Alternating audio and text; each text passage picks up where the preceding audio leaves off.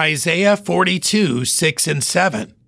I, the Lord, have called thee in righteousness, and will hold thine hand, and will keep thee, and give thee for a covenant of the people, for a light of the Gentiles, to open the blind eyes, to bring out the prisoners from the prison, and them that sit in darkness out of the prison house.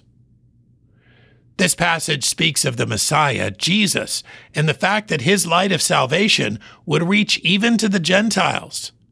We see this theme almost immediately after his birth, when Simeon alludes to this prophecy, speaking of Jesus and saying, Mine eyes have seen thy salvation, which thou hast prepared before the face of all people, a light to lighten the Gentiles.